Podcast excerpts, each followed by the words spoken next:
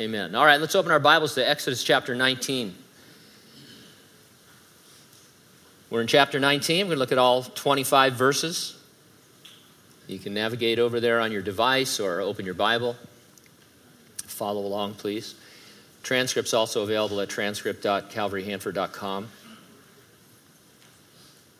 The topic this morning the infinitely holy God makes a way for his chosen nation to approach him at Mount Sinai. The title of our message Ain't No Mountain Holy Enough to Keep Me from Jews. Let's pray. Father, we do thank you for uh, this text. It has so many ramifications for the nation of Israel. It's such an important event in their uh, progress. Uh, less for us, Lord, in one sense, but still deeply moving and, and uh, not without insight. I pray that you would speak to us between the soul and the spirit, as you promised to do by your Holy Spirit, as he is here to teach us. We thank you and praise you in Jesus' name. And those who agreed said, Amen. He's called Super Sherpa. No man has climbed Everest as many times as Phurba Tashi Sherpa Mendewa. He holds the record at 21. By the way, I don't know if I uh, pronounced his name correctly, but that's not my fault.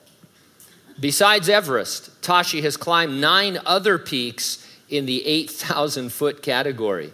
The guy's a beast. He retired in 2014. Moses was quite the mountain climber. The Bible records him making at least nine trips up and down Mount Sinai.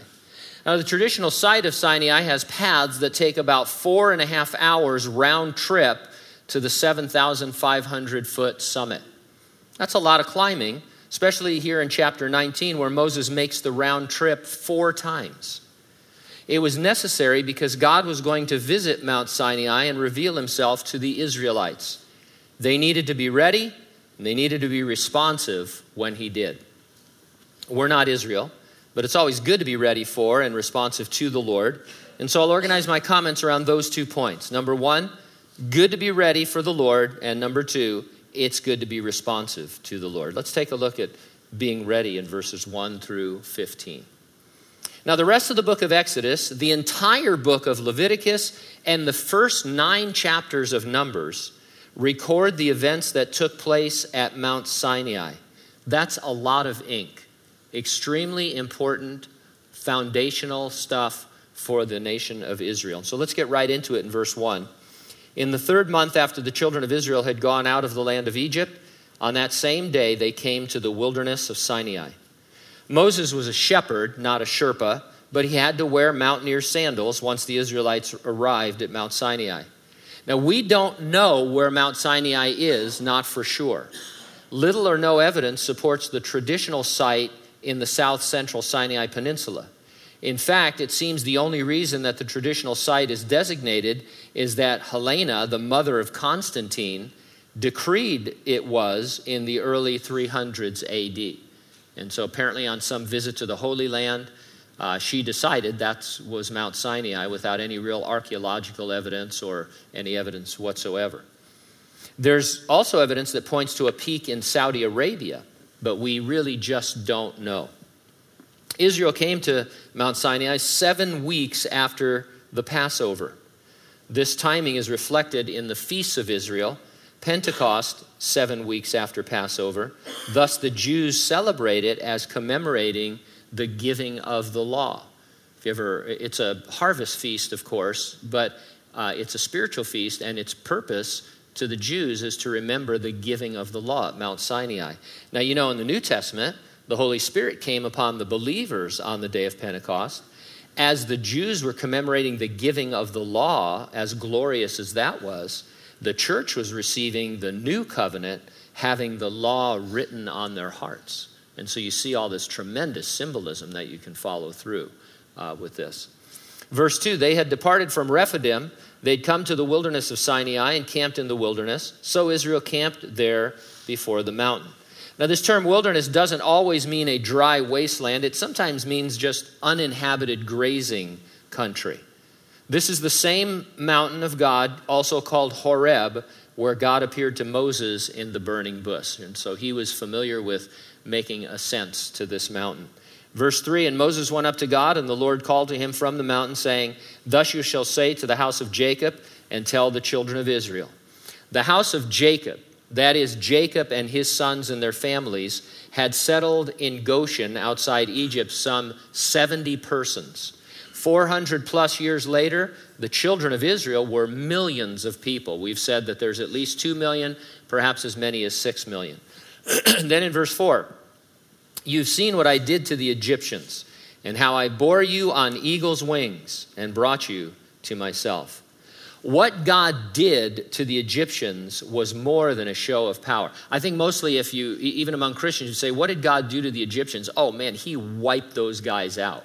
Plague after plague. I mean, and then He drowned them in the Red Sea. And that's all true, but there was more than that. As we went through it, we saw that it was a show of His compassion as He invited Pharaoh to repent. Why bring nine, then a tenth plague, if you're not serious about asking somebody to repent and to get on board with the program? And secondly, it was a show of his patience as he waited nine times for Pharaoh to repent. Not once or twice or three times, but he kept waiting. Uh, after hundreds of years of waiting, and even though it was getting tougher for his people. God is serious about revealing himself to lost mankind. And then it was finally a show of his protection as he kept unrepentant Egypt from overwhelming Israel at the Red Sea. Once it was clear that Pharaoh was never going to repent, once he had passed that point, uh, and he was actively trying to destroy Israel, then God stepped in and protected his people. God reveals himself, he works at revealing himself to mankind so that we can seek after him and find him. Uh, and that's something that we just um, we believe we understand but we want to emphasize over and over. God uh, can man by searching find god? The answer is no. God must reveal himself but he has in so many glorious ways. He's not trying to stay hidden. All over the world in, in civilized and uncivilized nations tribes and tongues the lord is revealing himself his dealings with Israel weren't meant to exclude Gentiles from knowing him, but rather to give them a witness through the Jews. He was raising up this nation to be his witness to the, uh, to the world. Eagle's wings, one of the great illustrations in the Bible of God's watchful care for his people. It's repeated in many different places in Scripture. You probably have it on a plaque on a wall in your home. Too bad we've ruined it in our commentaries. Here's an example of what I mean. All at once, the mother eagle pushes the little one out of the nest, and the eaglet falls down the face of the cliff, surely to be destroyed. But not so. In a flash, the great mother eagle flies down, catches the little one on her back, flies up, and deposits it in the nest. The mother bird then pushes the little one out again and again, over and over. You think, wow, what a great illustration of our walk with the Lord. I'm all happy and comfortable in the, in the eagle's nest. I don't want to go anywhere. But God comes along and through trials or tribulations or sufferings, He pushes me out of the nest. And just when I think I'm going to be destroyed, He swoops under me by the power of His Holy Spirit and returns me to a place of comfort. And this happens over and over in my life. You already know what I'm going to say. It ain't true. Eagles don't do that. According to eagles.org, and they should know, I mean, if you own eagles.org, you, you went to some trouble to be an expert. They say eagles spend 10 to 12 weeks on the nest, do all their own flight training, fledge from the nest on their own, gradually gain strength, and hone their flight skills over the next month or two. So, mom's not doing any swooping down. An ornithologist writes Some eaglets take their first flight and have no issues. Some may go crashing through the branches and injure their wings and won't make it. Sometimes eaglets will fall out of the nest due to some disturbance like fireworks or a rogue puff of wind, and they fall from the nest before they are ready or even able to fly. If they are forced from the nest too early, they just can't fly, and usually they don't make it. And so, what does God intend from the illustration of the eagle? Well, here I think it's as simple but as beautiful as God depicting his sovereignty as if he were an eagle soaring. The eagle effortlessly soaring high above on the thermals, looking down with proverbial eagle eyes, was like God overseeing the Israelites on their exodus.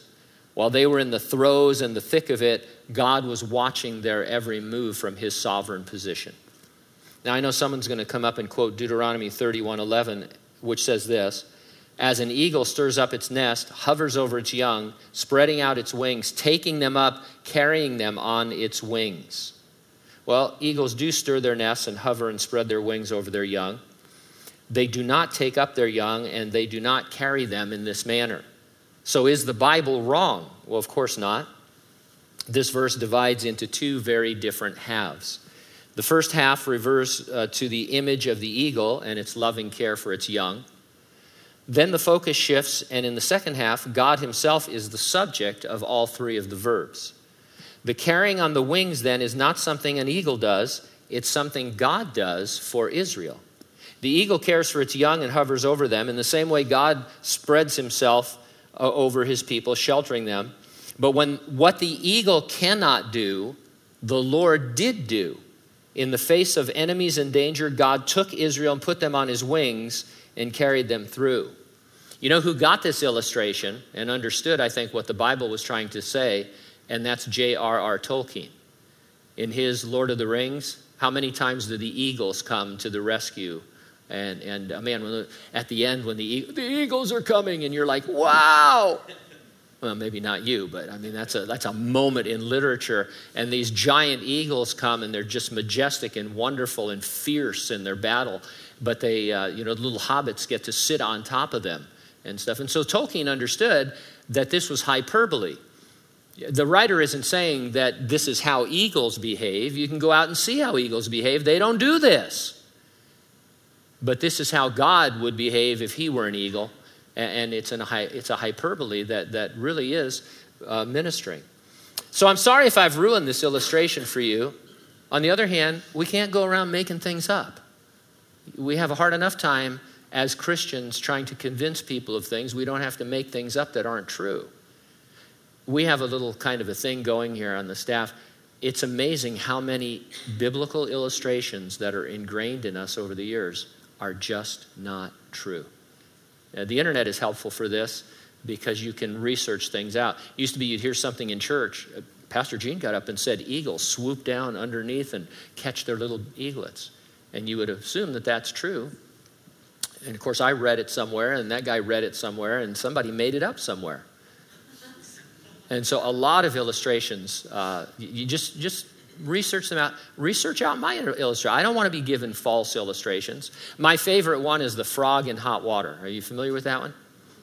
If you put a frog in water and keep heating it very, very slowly, soon the frog will just die because he acclimates to the hot water, and when it boils, it'll kill him. And it's, it's a powerful illustration of, of becoming lukewarm and then in our society and not speaking out against sin and things like that. The only problem with it is it's not true. Frogs are a lot smarter than that.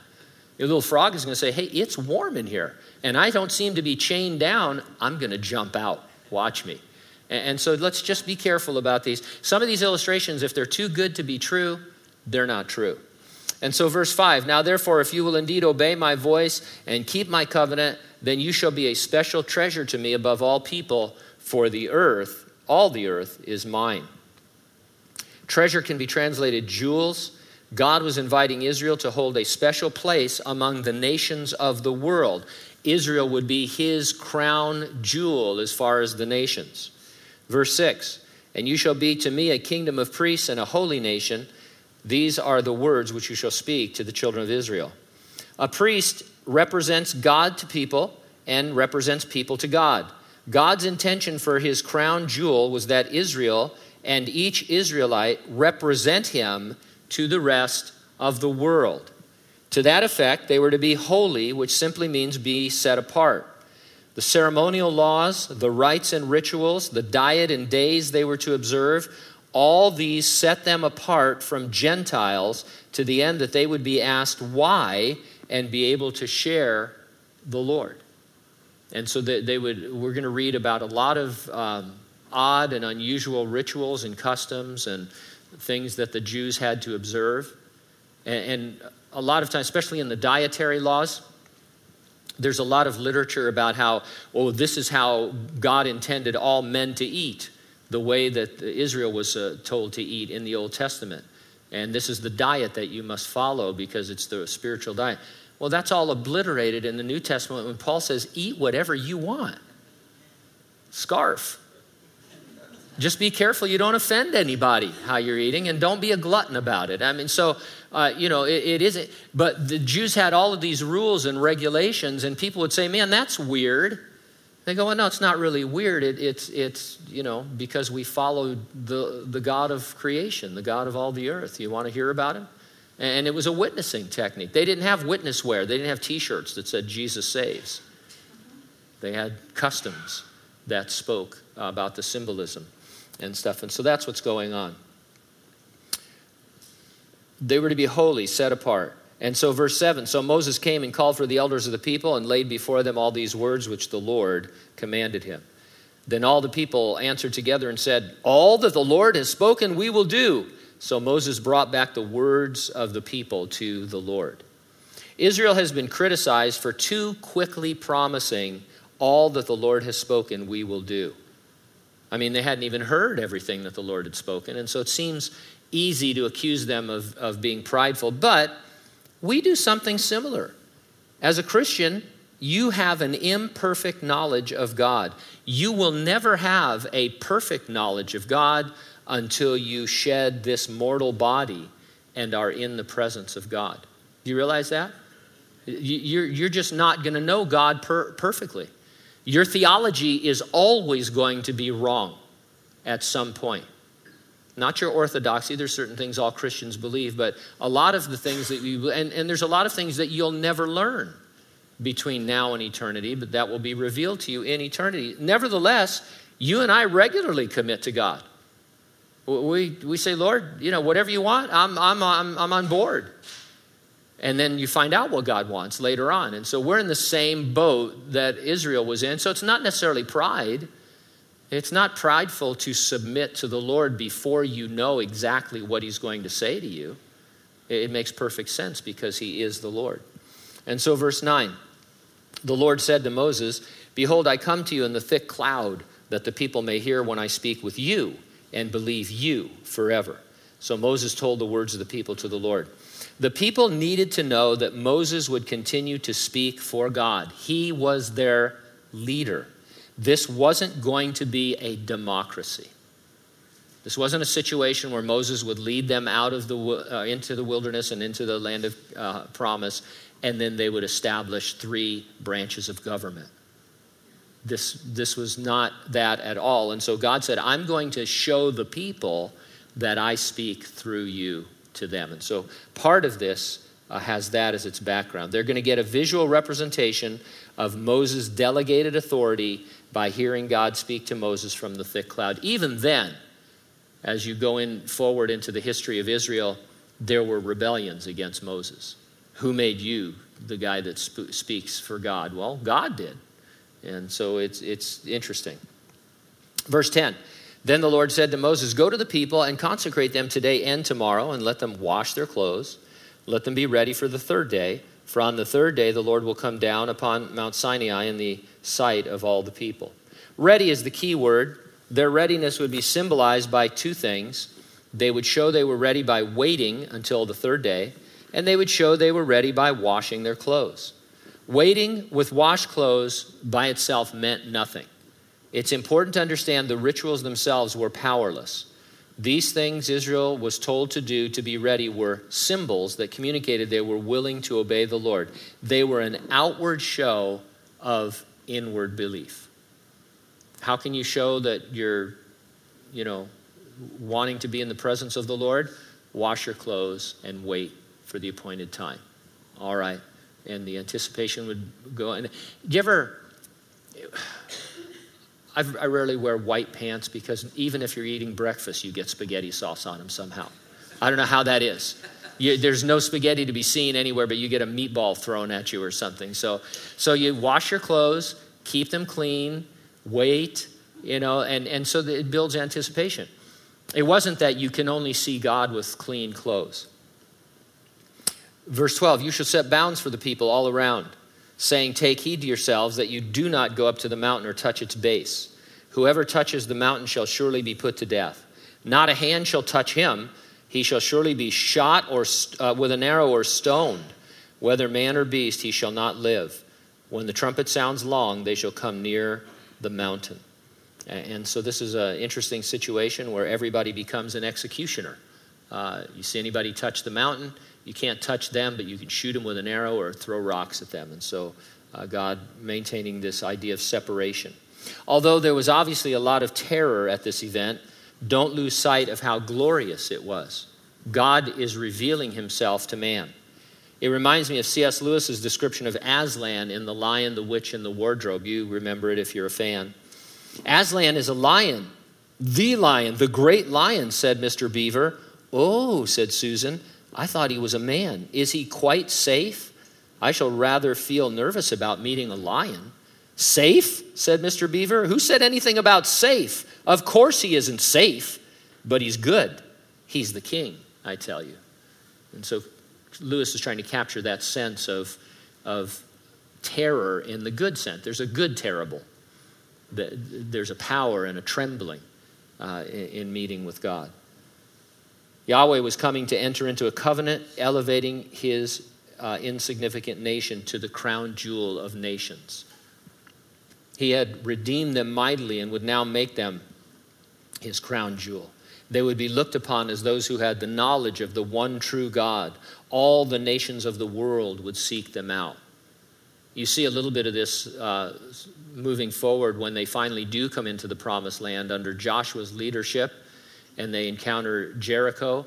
The people are terrified of the Israelites because they know that they are the unique people of God. And though many of them decide to fight anyway, there are those like Rahab who says, Hey, I want to know this God, this God who stories I've heard and who is powerful and loves his people. And so uh, God was doing that. Don't touch the mountain. That sounds reasonable to me. I don't have any problem with that. It emphasizes God's holiness while simultaneously communicating that God has made a way to have a personal relationship. And so God says, Look, I'm really holy. I'm, I'm infinitely holy. You can't look at me and live. That's just the way things are. That's the kind of God you want an infinitely holy God. And, and the sad part is you're pretty sinful. So God says, So here's what I'm going to do I'm going to make a way for us to have a relationship so that we can communicate with each other. And at this point in time, it's going to involve the giving of the law. And, so this mountain is where I'm going to do it, and it's going to quake and shake and smoke, and, and there's going to be noise, but it's glorious. It's an amazing thing. It, it, you know, we're not to look at it as something negative, but something extremely positive. So Moses went down from the mountain to the people and sanctified the people, and they washed their clothes. And then he said to the people, Be ready for the third day. Oh, by the way, don't come near your wives. So he taxed that on at the very end. In addition to waiting and washing, they were to abstain from normal sexual relations within their marriages. It was a temporary fast intended to focus the mind away from self and onto God. And again, nothing, um, don't read anything into this, positive or negative. It was just that in addition to waiting and washing, they were to observe a fasting so that they could focus their mind on the Lord. Now, this is the point in our study that we make application to ourselves. But before we do, there's a passage in the New Testament we absolutely must read. If anybody teaches this section and doesn't read this passage, they haven't done their job and will for sure get things wrong. In the New Testament book of Hebrews, the writer was exhorting persecuted Christian Jews to not return to Judaism and thereby avoid martyrdom. He told them they had something and someone better. To make his point, he used this situation at Mount Sinai as his illustration. And here's what he said in Hebrews 12 You have not come to the mountain that may be touched and that burned with fire, and to blackness and darkness and tempest, and the sound of a trumpet and the voice of words, so that those who heard it begged that the word should not be spoken to them anymore for they could not endure what was commanded. And if so much as a beast touches the mountain, it shall be stoned or shot with an arrow. So terrifying was the sight that Moses said, I am exceedingly afraid and trembling. You have come to Mount Zion and to the city of the living God, the heavenly Jerusalem, to an innumerable company of angels, to the general assembly and church of the firstborn who are registered in heaven, to God, the judge of all, to the spirits of just men made perfect, to Jesus, the mediator of the new covenant. And so you and I, we no longer approach God as if he were thundering from Mount Sinai. We're already citizens of a new Jerusalem, the future city Jesus is away building that comes out of heaven to hover over the earth. And so it's very important that we not give up our status. It's easy to read a section of scripture like this and say, man, we are not doing this right. We need to wear better clothes. We need to do a lot more fasting. And, and we need to really, really prove to the Lord that we're waiting on Him. And, and those are reasonable conclusions if you forget where you at on God's timeline. Because this writer says, no, you guys don't go back and act like Jews under the first covenant. You've been set free from all that. God's dealings with Israel at Sinai were glorious, but they fade into shadow when compared with what we have in Jesus Christ. We believe in what theologians call dispensations. William MacDonald has a great section on this in his Believer's Bible commentary. Here's just a brief portion. MacDonald says it is very helpful to see that there are different dispensations in God's historic dealings with mankind. The distinction between law and grace is especially important. Otherwise, we take portions of Scripture that apply to other ages and refer them to ourselves. While all Scripture is profitable for us, not all were written directly to us. Passages dealing with other ages have applications for us, but their primary interpretation is for the age for which they were written. We could cite the dietary restrictions of Leviticus chapter 11. According to Jesus in the Gospel of Mark chapter 7, this prohibition is not binding on Christians today. But the underlying principle remains that we should avoid moral and spiritual uncleanness. And so we read these restrictions in Leviticus and we think, oh, I guess that's our diet. I'm going to have to give up bacon. And Jesus comes along and says, no, no, that, no. That was symbolic of something spiritual. And under the new covenant that I've written in your heart, it simply means that you should uh, avoid all moral and uh, physical uncleanness. Every Christian holds to some form of dispensationalism. For example, None of you, I noticed, brought a lamb to church this morning for sacrifice. Why is that? Because we no longer sacrifice lambs because Jesus was the Lamb of God slain for the sins of the world. So something changed. There was a major change, right? That's why we don't go back to Judaism. We're, there's, we don't need to sacrifice a lamb. In fact, it would be really wrong to do so. And so if you talk to your friends and you bring up this big word dispensation, oh, you know, you're dispensationalist, that's wrong. The Bible doesn't teach that. Ask them the last time they brought a lamb to church to sacrifice. And so we could disagree on how many dispensations or how God, you know, does all that. That's for theologians to argue about. But there's at least two, law and grace. There was a time under the law that you had to bring animals to sacrifice, and now we don't because there's been a major change that was progressive and predicted in the Bible. So, how then does Mount Sinai minister to us? Well, in being ready. The New Testament encourages us to be ready in at least two ways. We're told to sanctify the Lord in your hearts and always be ready to give a defense to everyone who asks you a reason for the hope that is in you with meekness and fear. And we're told, and the Lord direct your hearts into the love of God and into patient waiting for Christ. Don't look back to Mount Sinai and the keeping of the law with its rules and rituals, diet and days. Look forward to the imminent coming of Jesus. Our waiting and our washing and any fasting is spiritual, it's Holy Spirit empowered. Ours is a freedom in Jesus no previous dispensation experienced. And it's something that we should revel in, not uh, draw back from. Now, it's good to be responsive to the Lord. After second service, we're having a baptism today, but it won't be a spontaneous baptism. A large, outwardly successful megachurch was busted for its practice of what they called spontaneous baptism. The pastor would just all of a sudden stop his message and say, We're going to have a baptism right now. If you haven't been baptized, come forward. And amazingly, immediately, people started come, coming forward to be baptized on the spot.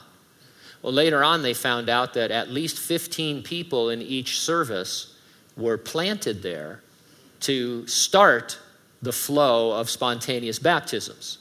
And so, you know, if you were on the fence, uh, you know, it's one thing for, for the pastor. Let's say I say, hey, if you need to be baptized, you need to come up right now in the clothes you're wearing and get baptized. You know, most people are going to just think, he doesn't know if I've been baptized or not, so I'm just going to sit here.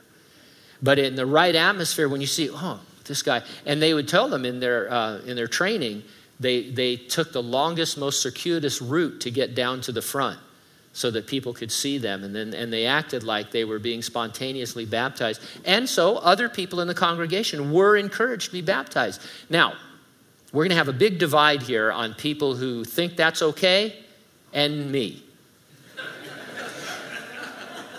So we're not going to do stuff like that. So any baptisms we have are genuine planned baptisms. Uh, now regarding your tithing no i'm just kidding it's important we respond to God. And, you know, as a pastor, somebody who leads services, basically, you, you really want people to respond, and you're not always sure what that means. And, and because your response so often is spiritual. And, and if you're in a church like ours that isn't exuberant, uh, nothing wrong with that, but we're a little bit more conservative. You know, you, I can see how guys can be drawn into an idea about how to make people respond so that something happened. In fact, I remember an outreach we did one time, and another pastor came up to me and he said, Hey, no one is responding. So you have to do something to get people to respond. And I go, Like what? the Holy Spirit can't get them to respond, but watch this. I mean, come on. I know what it's like. Uh, it's, it's deflating when you give an altar call and nobody responds but not to the point where you want people to fake respond so that other people can be encouraged. So we want to keep things genuine. Our chapter continues with the response of the Israelites to God's invitation. Verse 16 Then it came to pass on the third day in the morning that there were thunderings and lightnings, a thick cloud on the mountain, and the sound of the trumpet was very loud, so that all the people who were in the camp trembled. The Lord manifested himself by sights and sounds, but it wasn't a gimmick or a stunt. It was an appropriate representation of his glory. This is what happens in that dispensation when God visits a mountain.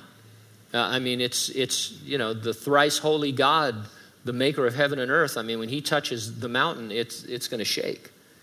Verse 17 And Moses brought the people out of the camp to meet with God, and they stood at the foot of the mountain. The people responded. It was genuine. They chose to be there, they wanted to be there. Now, Mount Sinai was completely in smoke because the Lord descended upon it in fire.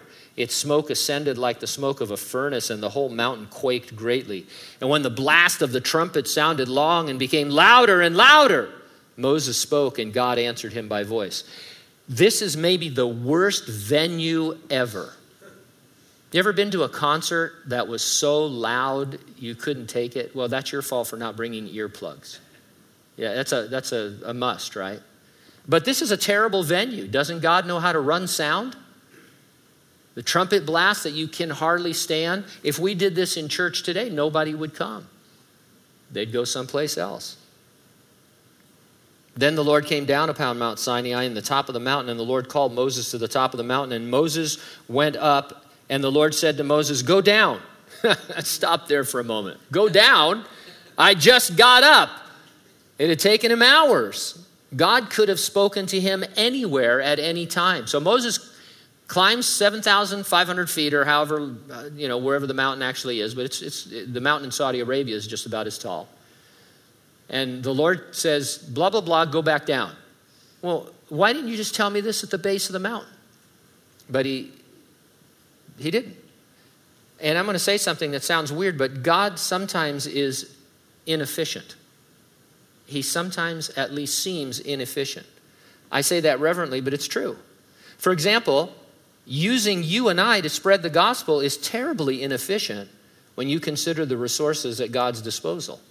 But that's how he's chosen to reveal himself. Imagine tomorrow you go to work and all of a sudden somebody says, Hey, you got to come outside and see what's going on. And you look up in the sky and there's an angel preaching the gospel of Jesus Christ. Because that's going to happen in the uh, time of the revelation. That's pretty effective. And I'm sure they get all the words right. Or you're at work and God says to you, hey, you need to preach the gospel. And you're like, oh, I hope there's an opening. Maybe somebody will come up to me and say, What must you do to be saved? What must I do to be saved? You know, that kind of thing. I mean, I'm not putting a burden on any of us, but we're a lot less efficient than angels. And, and so God, He does things that are not quite as efficient as we would like, but they're always for an amazing reason. And the Lord said to Moses, Go down and warn the people lest they break through to gaze at the Lord, and many of them perish. These Israelites, uh, some of them were willing to ignore God's warnings. They would have made great California drivers. We regularly ignore all kinds of warnings, don't we? I was thinking about this, I only got two. Street closed, what does that mean? Less traffic. Carry chains, that's always my favorite because we lived in the mountains. And after you've lived in the mountains where you carry chains and put chains on, these flatlanders come up and they spin out in front of you and they start having a snowball fight while you're trying to get to work and man it's it's on. And so carry chains means i'll call aaa and, and so california drive we regularly uh, how many times have you driven through barricades because there's nobody there with a shotgun to stop you? If, uh, if somebody else goes through i remember that time on the grapevine there's, without any warning, all of a sudden there were like barricades, you know, but there was enough room between them to drive through. And cars were driving, they weren't even slowing down. And so Pam said, Are we going to stop? I go, Where? And do what? If they didn't want us to go through, they'd be here with the army.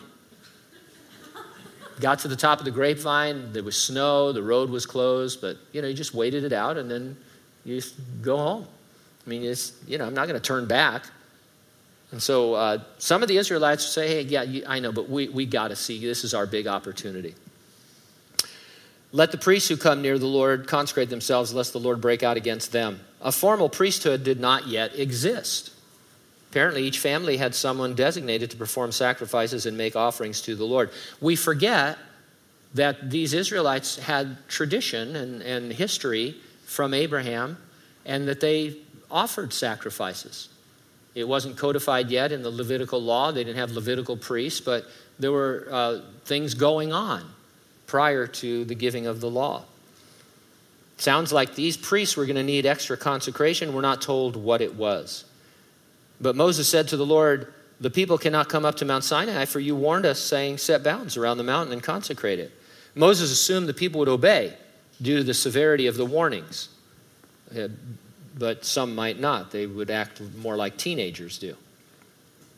Then the Lord said to him, Away, get down, and then come up, you and Aaron with you. But do not let the priests and the people break through to come up to the Lord, lest he break out against them. And so here's Moses up and down again.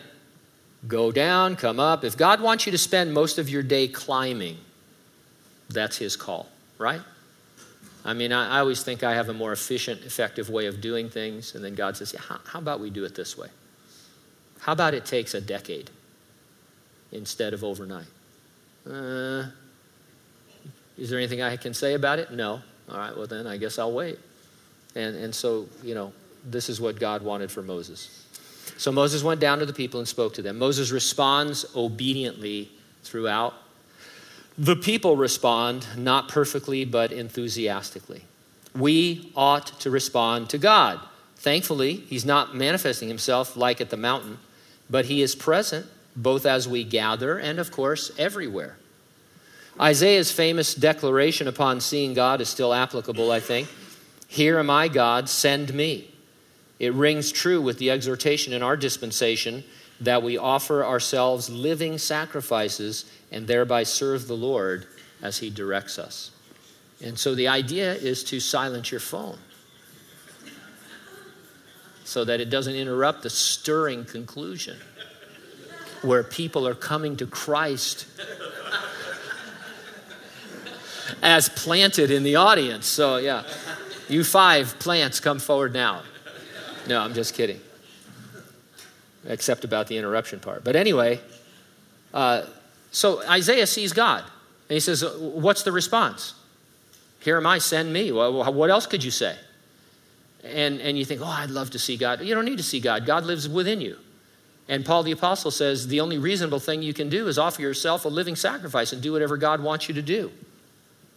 We all daily and weekly need to ask ourselves, How am I responding to God through my life? How am I responding to the things that God has told me and is telling me? If you're not a believer in Jesus, you respond to Him knocking at the door of your heart. You open it, you let Him in to share eternal life with you. We're not called upon to be spiritual Sherpas making rigorous climbs to be near to God and to hear God. Thanks to Jesus, our ascent is more like that of an eagle.